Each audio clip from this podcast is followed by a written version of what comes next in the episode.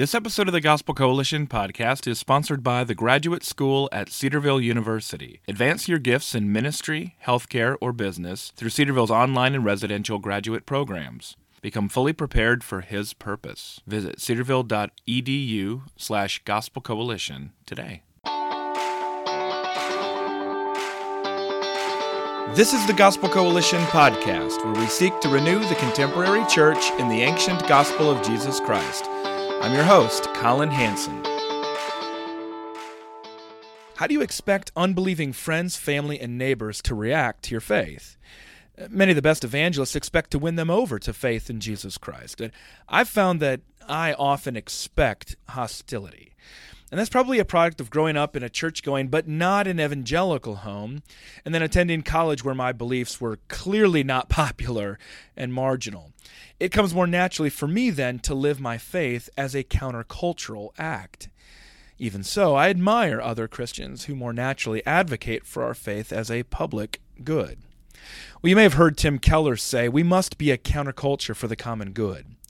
That statement can be found in the Gospel Coalition's Theological Vision of Ministry in Section 3 on contextualization, which asks this question How should we relate to the culture around us? The counterculture for the common good brings together biblical expectations that we often pit against each other. So we must stand apart from the world for the sake of the world. Well, I love this line from our theological vision. It's derived from 1 Peter 2:12. TGC affirms, quote, "We are neither overly optimistic nor pessimistic about our cultural influence.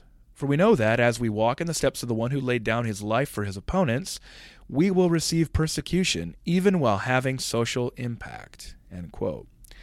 In other words, some will hate us because of Jesus, even as we make a difference in this world for his sake. Well, to learn more about contextualization and a number of other things, I've invited Darryl Williamson to join me on the Gospel Coalition podcast. He is the lead pastor of Living Faith Bible Fellowship in Tampa, Florida, and a council member of the Gospel Coalition. Darryl, thank you for joining me. Thank you for having me, Collin. I'm looking forward to our conversation. All right, let's jump right in. Start with a basic question, Darryl. What does it mean for us as individual Christians and in our churches to contextualize? Uh, excellent question, brother. I think this is um, certainly something that that we're all wrestling with. Um, the, the the way we've kind of talked about this in our church and the way we talk about it amongst our leadership is that we see really two approaches to contextualization. And so I think the most common way we think of it is we think about um, you know, like a translation approach where you kind of map gospel truths into terms familiar with the targeted culture, right? So you kind of think about the gospel as um, as concepts or ideas to be communicated. So how do I kind of make this gospel principle, this gospel truth, connect with the culture that I'm trying to bring it to? And so there's all kinds of attempts to you know, think through terms. Does this culture understand or have sensitivity to the idea of sin? Uh, things like that. Um, the other approach, and, and I find myself emphasizing this one, and both of these are, are essential, is what we could call the redemptive approach, or what some folks call the anthropological approach. And so, what we mean by that is, well, how does the gospel address the needs or problems of the targeted culture? Now, I, I think the assumption here is that because we understand the problem of sin, uh, not just abstractly or philosophically, but also experientially, we know that sin is running amok in every culture that we're trying to bring the gospel to. We know that, and uh, and so so if we can find ways to highlight and identify, every culture has a whole series of internal tensions. There are things that are going wrong. There's an attempt to to get past certain things. If you think about like trying to do missions to um, like um, cultures where there's um, abject violence, and so perhaps those things are a, a given, but there's still a deep problem. And so what we long to do in this case is to really show how the gospel, both its message and its presence, actually can redemptively transform a culture. So I want to be clear, brother, that, that both of these are necessary. And so both of these are a big part of, of how we pursue evangelization. So we, we want to be clear that that the gospel speaks to the universal human problem of sin and guilt before God. So we need to communicate that. There, no culture is exempted from that. Uh, and we know again that there are a lot of folks who, even though they struggle with the whole idea of, of sin, um, that we need to help them to to understand that sin is real. So, for example, if you think about like, um, like for example, the killing of children at Sandy Hook, that's a good way for folks to feel the reality of sin. So I can kind of reference that and say, listen, you know, sin is sin's a real thing. Uh, but I also want to have the gospel speak to uh, the redemptive power uh, of, of or, or the, to, to, showcase the power of the gospel to change people, to, to change behavior, to change hurtful cultural traditions and things like that. Uh, just a real quick example on that, brother.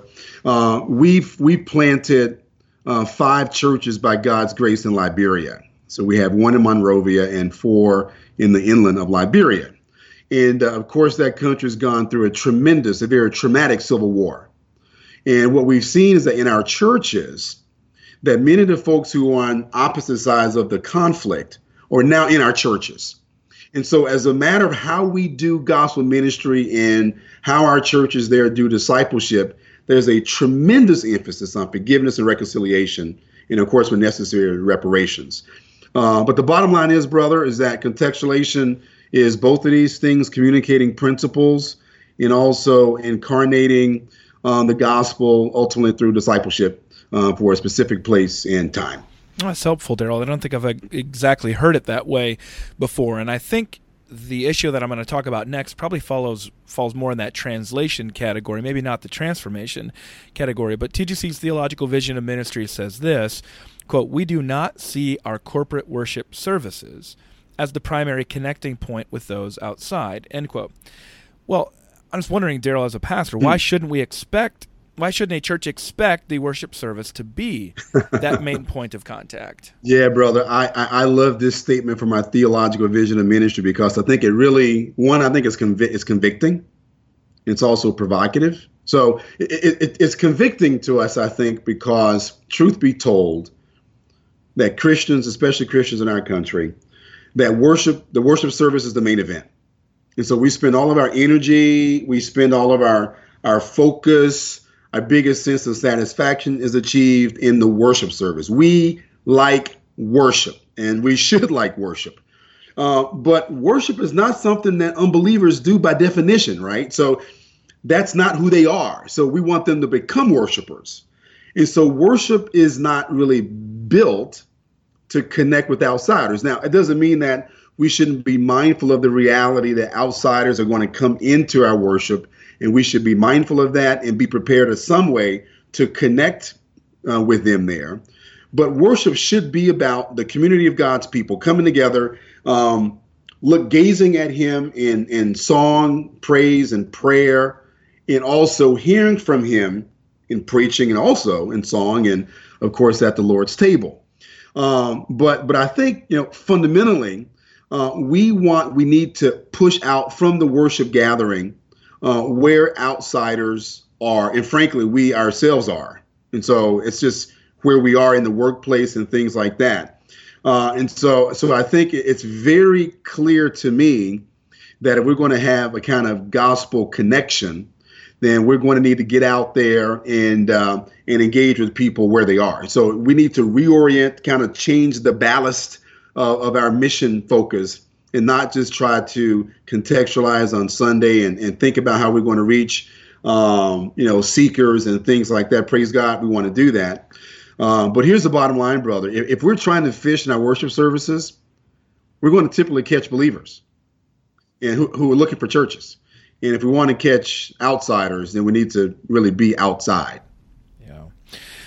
I think it's interesting that a group of pastors have adopted this theological vision with a very high view of the local church, but without mm. a sense that the local church is the only place of activity Amen. for God's people. Um, that there's a really high value throughout the theological vision and among TGC on the church scattered and uh, that's one reason why one of the kind of primary aspects that I know, Darryl, you've worked a lot with us on has been on the integration of, of faith and work, one of those yes. kind of five principles that we uphold on gospel centered ministry. Um, here's a question I've been, I've been wanting somebody to answer for a long time, all right? So. Huh. I'm wondering this should the powers of this world, the politicians, the business owners, the media influencers, should they be worried about Christians? I think this came up to me reading a, a, book recently about paganism and Christianity and how much of a hmm. threat Christians were to the ancient Roman Empire. And I'm and I'm thinking, wow. Darryl, you know, the New Testament record seems kind of mixed, and I don't know right. what to make of this. That's why I'm asking you. So. It, we're clearly supposed to, just listening from the Apostle Paul and his inspired words, we're supposed to be good citizens who obey the government. We see that in Romans 13, 1 Timothy 2 2, and elsewhere. And also supposed to obey our employers, um, 1 Peter 2 18, among others. But then you have the riot in, in Ephesus in Acts 19 right. because Paul preached against idols, and the people who were making idols, were, silversmiths, were upset at him. Mm-hmm. So, Darryl, are we the best citizens or the most dangerous ones? uh, that, that's a great question, brother. Uh, yes, uh, both. Um, absolutely. So, yes, the Lord intends for us to be the best citizens. And so I think, and there are a lot of passages that I think help help us to see that. You mentioned Romans 13 and First Timothy 2 2. I think one that comes to mind for me is, uh, I think it's First Thessalonians 4 uh, 11 and 12, uh, where Paul says something like, and to make it your ambition to lead a quiet life, uh, you should mind your own business and work with your hands, just as we told you. And then he says, he says, do this so your daily life may win the respect of outsiders. And so, so there, there is a clear sense that we are meant to be attractive, that the display of godly character, um, it, though it's not enough, I want to be very clear, brother. I'm just kind of say as an aside that my, how I live is not enough by itself to lead someone to Christ. I, it is not the gospel per se. So I, have got to share the gospel if the gospel is going to be believed, right? So it's like you know Romans 10 uh, makes this makes this very clear. Um, but we also want to be clear that our godly character makes a profound statement about who the Lord is and who we are as His people. It's weighty, it's compelling. In fact, I would go so far as to say that that our godly conduct is similar to the miraculous works of the apostles, right? And so I think it authenticates the message of the gospel. So good character always attracts, and bad character, we should feel this, always repulses. And so I think the gospel is uh, very well contextualized when we live its power, right? So when we when we are showcasing the reality that something actually went down in our hearts and among us, and people can see that and experience that. Not just they're looking in the windows at our church to see us singing and loving each other there, but how we conduct ourselves out in the marketplace is a profound way that we can show that the Spirit of God lives in us and among us. And so it's very important that we are, in fact, the best citizens. But um, there's no doubt also that spirit filled, sanctified disciples are a threat to the culture. And so, and we want to be very careful that we don't imply that we are at war with the culture because we're not. We're not attacking the culture. We're not condemning the culture per se. As much as we highlight the redemptive needs of the culture or the risks that the culture poses to the saints. And we need to call those things out. But it's not like we are as you know Christian soldiers out trying to advance against the culture. Okay, so that's not what we mean by being a, a threat. But I think what we mean, brother, is that is that the church should be a radical contrast to the culture, in that because of that Christians are somewhat subser- sub- subversive to the culture, and in particular in the marketplace. And I think citizenship generally too, but especially in the marketplace. So, for example, as you know, I've worked for years in um, in business and in software and technology, and one of the things that that I believe is that is that it's important that that Christians, as they work with their colleagues, that that they kind of guard against any attempt to compromise a bit on business ethics to, to win clients or maximize profit. So we in our workplaces, in our in, in our businesses, with our employers, we argue against all kinds of unethical shortcuts.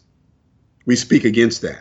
And so, in fact, I would say that how we pursue ethics and salesmanship is one of the best ways that Christians can distinguish themselves in business, not just even for our coworkers, but also for our clients and for our customers. So, as we bring our products or services to them, when we are honest and open about our inadequacies, we don't do this well, but we do that well. And so, it, it, it is a a, a recognition that by being transparent, I feel confident enough in what the Lord has called me to do in this business that I can be open with you, potential customer, about where I am. And I believe that transparency will help forge a meaningful business relationship. And not everybody does that.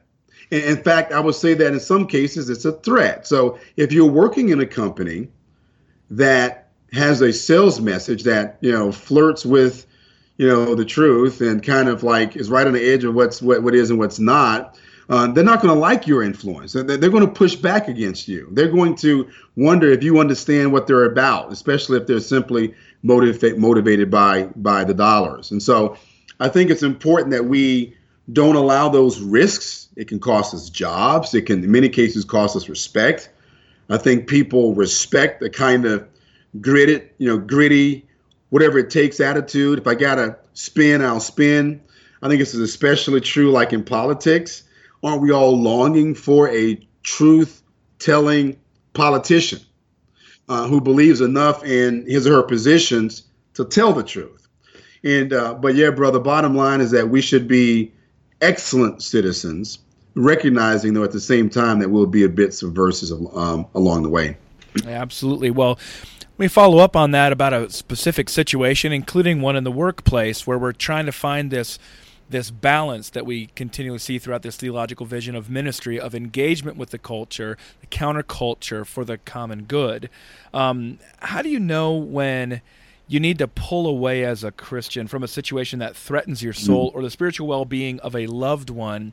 Who's in your care. So I just give a couple examples that are pretty common for people who are listening here. For example, you could you could easily see how loving your neighbors for the common good might lead you to enroll your children in public schools. Yep. But at the same time, you might incur risks such as ungodly influence, a lack of safety, or even poor instruction for your kids. And it's similar. I had somebody write me the other day about a situation in the workplace um, after hours. This was a Christian who was saying, you know, I, I mean, I understand most of my Christian colleagues, they just want to go home. They want to be with their family. They want to be with their church friends. They don't want to spend time with their colleagues um, who need Jesus. And that's good for evangelistic reasons, seeking the common good as well. But then at the same time, in some of those situations, you might be tempted to sinful behaviors. So, just wondering what are some ways that we can know whether we have properly contextualized in those situations? Yeah, I think that's a great question because I think we are certainly uh, prone to insulate ourselves from the culture, and um, and I think you alluded to the fact that you know, there are understandable reasons for that. So I think it's a great question. Uh, the answer, I think, though, is not is not easy. Um, just a quick anecdote. Uh, when, when my daughter was in elementary school years ago, one of her teachers uh, pulled my wife and I aside and encouraged us to put her in a private school for middle school. And it talked about how the girls in our Central City neighborhood um, typically totally change for the worse as they arrived in middle school. And so we put her in a private Christian school for grades six through 10. Um, and we think it was wise. Um, we, we, we think it was uh, that she was better for it. Uh, but what was interesting is that in our attempt to insulate, um, she became ex- exposed to a lot of kids, a lot of her friends, in fact, who struggle with drug addiction. And then we put her back in public school for, for grades 11 and 12. She thrived there spiritually like never before. And so, so there really are no guarantees. In fact, she decided to go to the University of Miami for college, and I did not want her to go to that sin city. and she just had a meteoric spiritual time there, a great church. It's an amazing time for her. Uh, and so I think that we, we have to know the actual situation and know ourselves. So, w- what are the real risks here? And uh, and I want to make sure that that I understand can can I or can my family handle this situation or context? I alluded earlier to working as a as a software executive in the past, and I spent more than a few happy hour times with clients and coworkers, and I felt no, and by that I mean hanging out with them, being out there with them, um, and uh, I felt no feeling of risk or guilt, and I wasn't worried about um, being drawn in and, and drinking a lot or something like that, and uh, I never felt any sense of risk there, and I think interestingly enough, even in those moments, uh, clients and coworkers simply saw me as a pastor first. And so you got to know yourself in a situation. There, there's no way to contextualize this issue without contextualizing it to yourself. And I think I think Paul makes that very clear in his conversations about the weak and the strong. So I need to know my weakness or also understand my strength. In fact, I would go so far as to say that missionaries are strong Christians. So the missions movement is predicated on strong Christians, Christians who can move out into a culture and not going to be overly compromised by the culture. I guess that risk is always there to some to some point, but I, I need to understand if I need my guardrails up personally, or I, or I can afford to bring my guardrails down. Now, let me speak to a real common scenario. If I can just continue to give some examples here, um, and the most obvious one is is, uh, entertainment.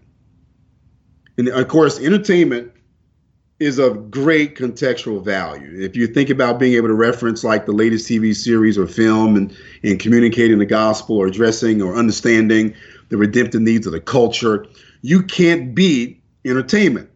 And one of the examples that comes to mind, of course, is HBO's Game of Thrones. oh, you went there. The best example of that, you right?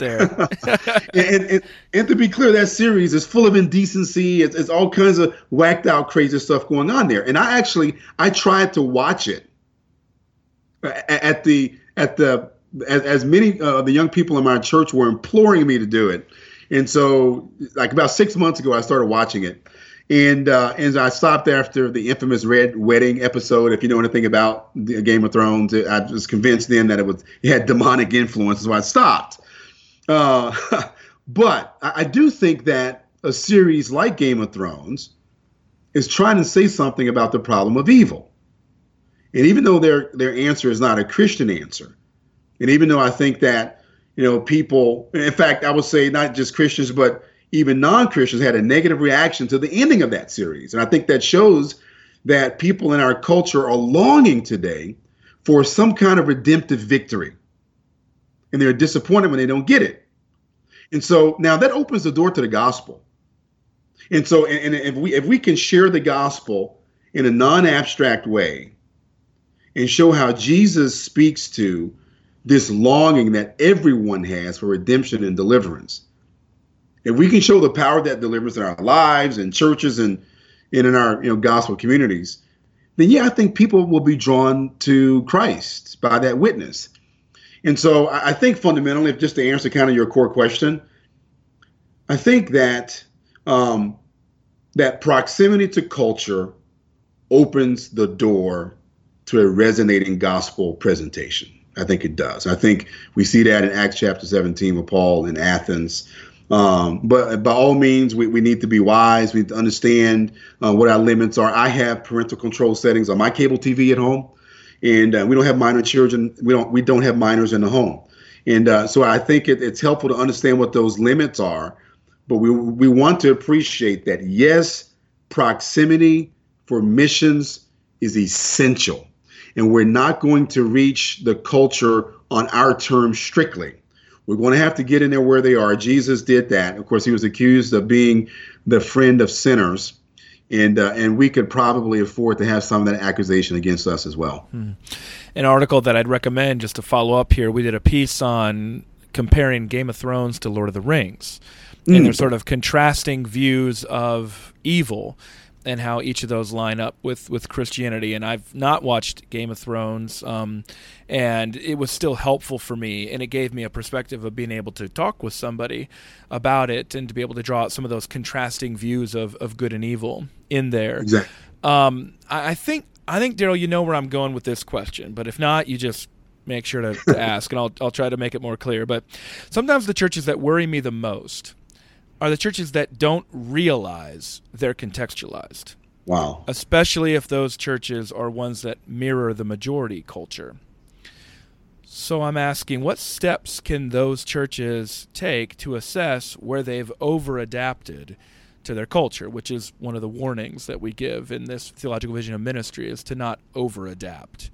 Amen, brother. That's a, that's a very interesting question. It's a it's a very pertinent question for evangelicals for us because we don't realize how overadapted we are uh, to American patriotic conservatism, and we're very much overadapted to that. In fact, I think you told me about the book by Sean Michael Lucas uh, about the convergence of Christian faith with Southern culture, and and how it can become almost impossible to distinguish the two. And so and so, and I think that's that's really um, a big challenge for us. And, and, and I think that we we know we are in trouble when we can't separate Christian or biblical principles from cultural preferences and standards. And so so I think when those two things all get mixed in together and we're, we're saying cultural things and we think we're saying Christian things, uh, we are in a bad place. And, and I think I think there are two things. There are a lot of things that we can do, but but but two things I think stand out to guard against this. One is that we have to labor to be clear about biblical, social, and cultural principles. And then that includes personal mores. I, think on the personal side, we have more clarity, and, and largely because of you know, you think about the pietistic movements and that we've had in the church. There's just this real sense that we all shoulder a lot of guilt for the things that we do personally, uh, and so whether we've you know lied or or uh, whatever it is that we've done personally, we feel that conviction very easily. I think where we struggle, where we don't necess- necessarily have clear biblical, social, and cultural principles, is around social ethics. And so, so, but but we need both of these to be solidly under our feet. I think, for example, that there should be a lot more references to Old Testament, to ancient Israel, legal and social cultural life as we think about how to do ethics, like how to how to live righteously in our culture. And I think if, if we were to survey more about the the the things that the Lord took Israel to task for. And so, where did he find them lacking?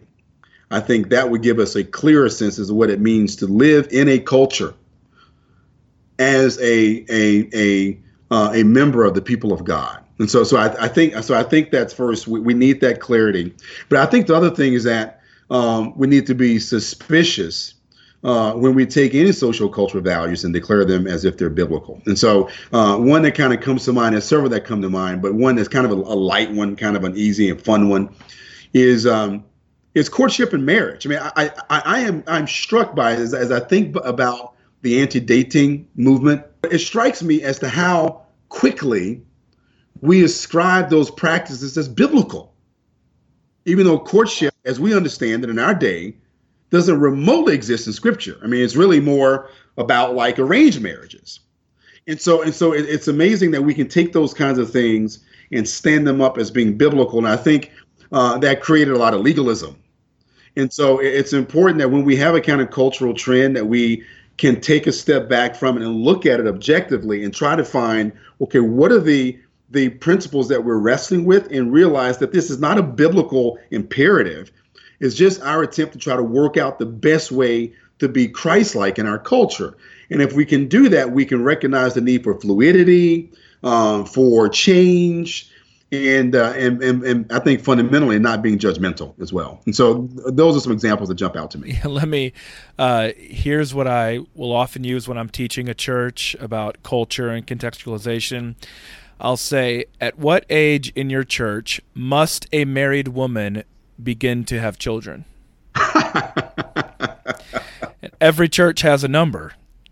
Oh, um, wow. And it changes really? depending on where you are geographically, where you are economically, where you are racially.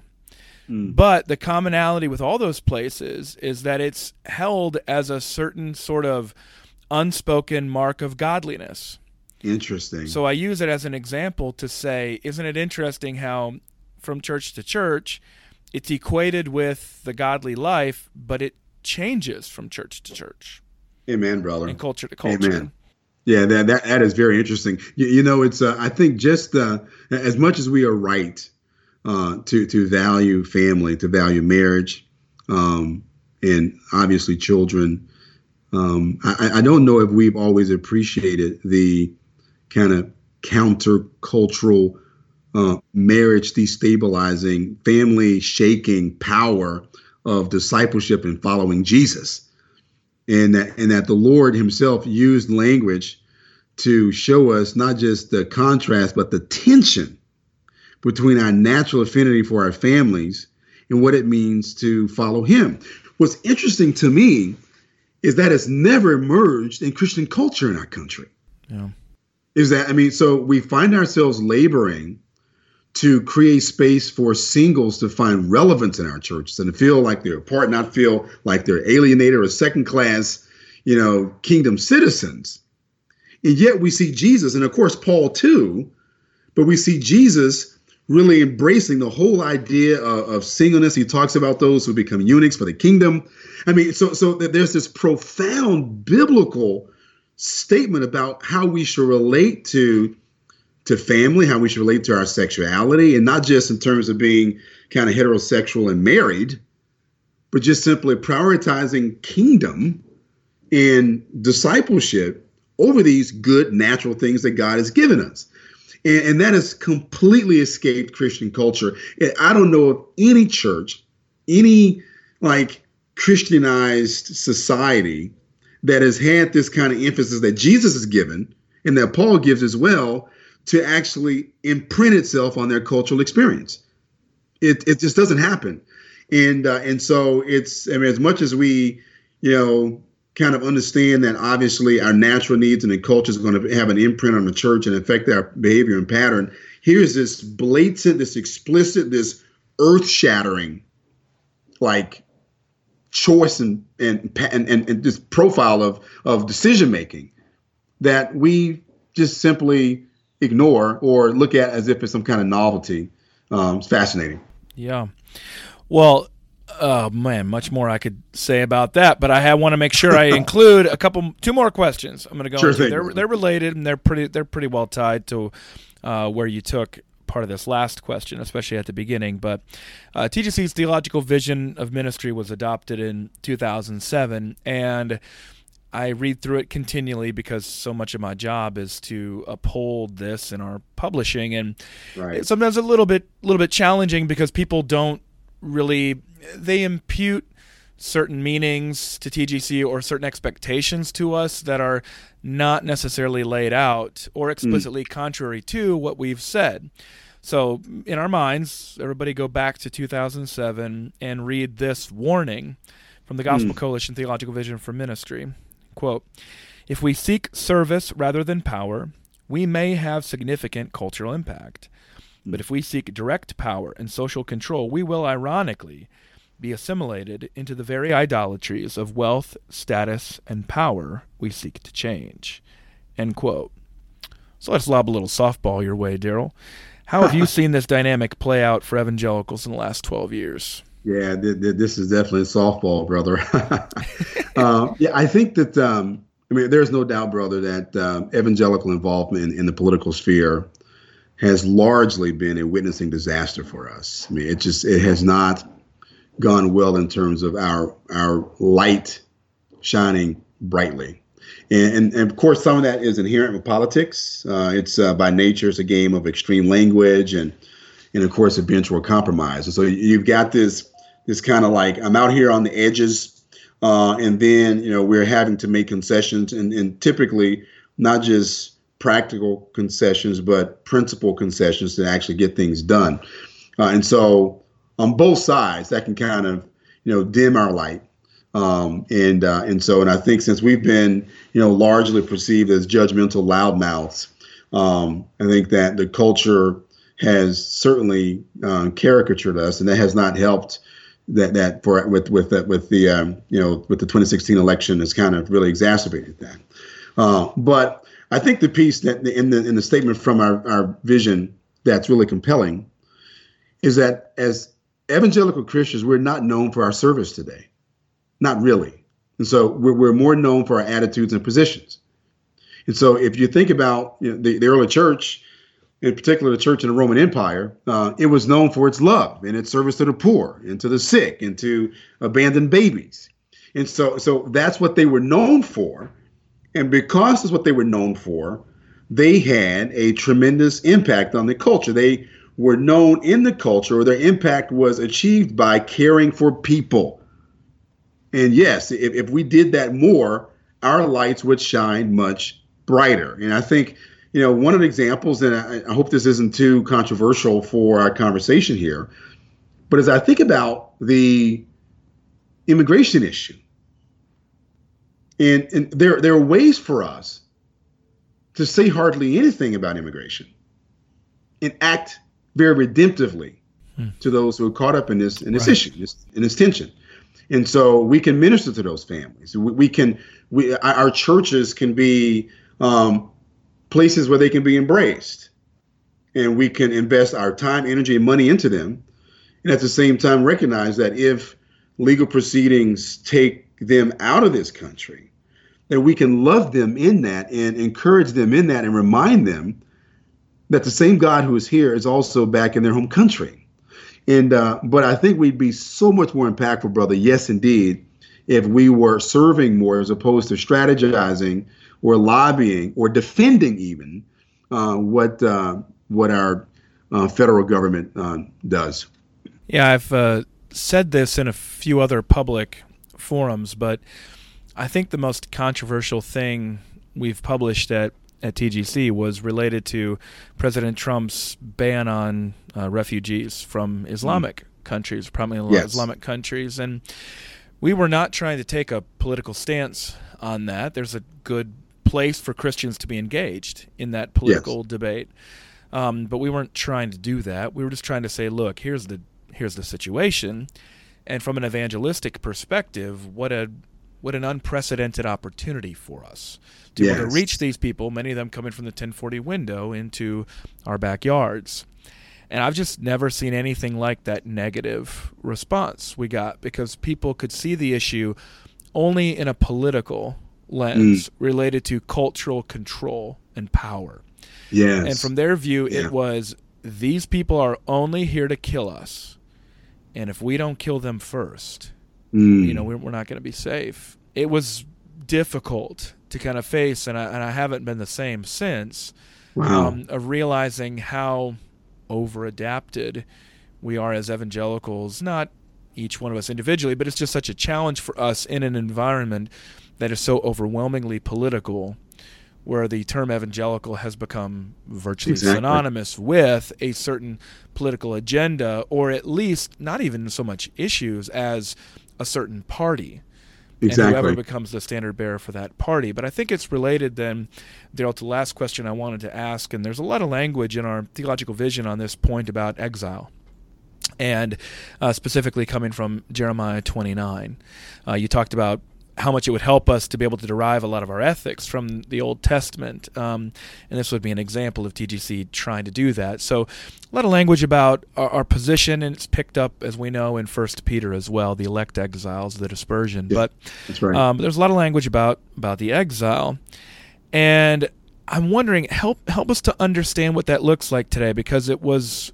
Um, Trevin Wax, who put this so well, and I've used this so many times after he wrote it for our site years ago. He says you can tell a lot about a church and a Christian if they see the United States as Israel or as Babylon. Mm. And I wonder from that from that exilic perspective that we articulate in our theological vision, how do you, how would you help people to work through that, the implications for our contextualization today? Yeah, brother. Yeah, I think I think that's very good. I think that really is that is kind of um, kind of the core issue, isn't it? And uh, and so um, and, and there's certainly those folks who who want, uh, as we think about you know the U.S. as say being Babylon, for example, who want to use that as uh, kind of a um, a platform to condemn or talk about the hopelessness of, of this nation and why we should not be trying to act uh, in a redemptive way other than simply to bring the message of the gospel. Um, the, the Babylon label or reference is helpful. And I think if we if we consider Israel literally being in exile. They were literally there. Um, and if you think about the examples, obviously, of Daniel and uh, his three um, um, friends, is that they were fully, functionally assimilated into into the into the society. So they were being educated, and uh, and they were serving, and, and and not only did were they educated and did they serve, but they excelled. Mm-hmm. And so there's every sense in which they were ascendant in the leadership hierarchy of Babylon.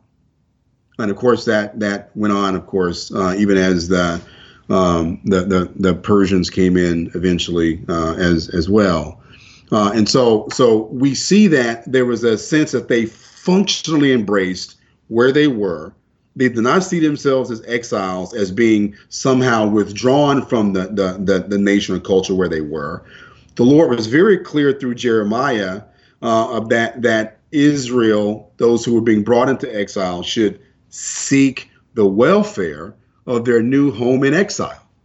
And so there's a sense in which then that we, as those who are in exile, are called then to to serve, uh, if God has so gifted us, to excel and to pursue the the God ordained interest of our culture.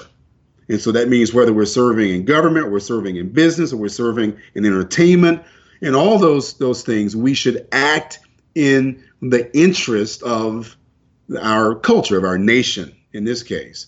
Um, but like our friends Daniel and Shadrach, uh, Meshach, and Abednego, is they were ethically um, outside the culture. Yeah. And so they did not compromise when the culture presented these requirements to stand opposite to either um, prioritizing uh, Yahweh as Lord or simply um, doing things through diet and stuff like that that would have conflicted their, with their consciences they maintained um, their conviction. They didn't compromise without withdrawing from their functional responsibility to the culture. And so I, I think it, it's important that we, I, I think in that sense, it's probably better for us to think of the U.S. as Babylon, but not so that we can condemn the U.S., but so we can clarify our right relationship as exiles in this nation. And so that we're pursuing her interests, uh, we have a redemptive, you know, salt-like uh, impact in this in this culture. Uh, we're committed. Uh, we're learning about it. Uh, we don't have to, you know, to withdraw from it. Okay, and go off into some kind of like islands or something like that. We're here, but we're here both for the kingdom and also for the good of of the culture as well. Now, I'll I'll say one other one other quick thing, which I know we've we've kind of talked about um, before there, there is this tension always between kind of our being here now and our being called into the eschaton, right? So, so, so both of these two things are are at odds with with with each other in our minds, but they're not at odds with each other really in Scripture. Not if we see ourselves as as exiles, because we we realize that all that we do here, we do here here in the U.S. or if I live in the UK or in the Cameroon or wherever, all my conduct, all of my redemptive work here as a citizen of the kingdom and also a citizen of my culture follows me into the kingdom. Hmm. And so when, when, when the Parousia happens, right, when Christ comes back, all of my kingdom living here and all of my redemptive efforts to serve and be Christ incarnate here now, all that stuff trucks right behind me into the kingdom. And, and, I, and I think we, we need more we need to focus on the literal relationship between our eternal kingdom life in our current life in this age, in this fallen age. And I think if we were to draw a more direct connection between those things, I think we'd have greater clarity as to what it means for us to be exiles now uh, and have an impact, a gospel redemptive impact on on our culture. Uh, my guest of the Gospel Coalition podcast has been Darryl Williamson, lead pastor of Living Faith Bible Fellowship in Tampa, Florida, and a council member for the Gospel Coalition. Darryl, thanks for the conversation. Collin, thank you, brother, for the conversation. I enjoyed it, and it's always a good time.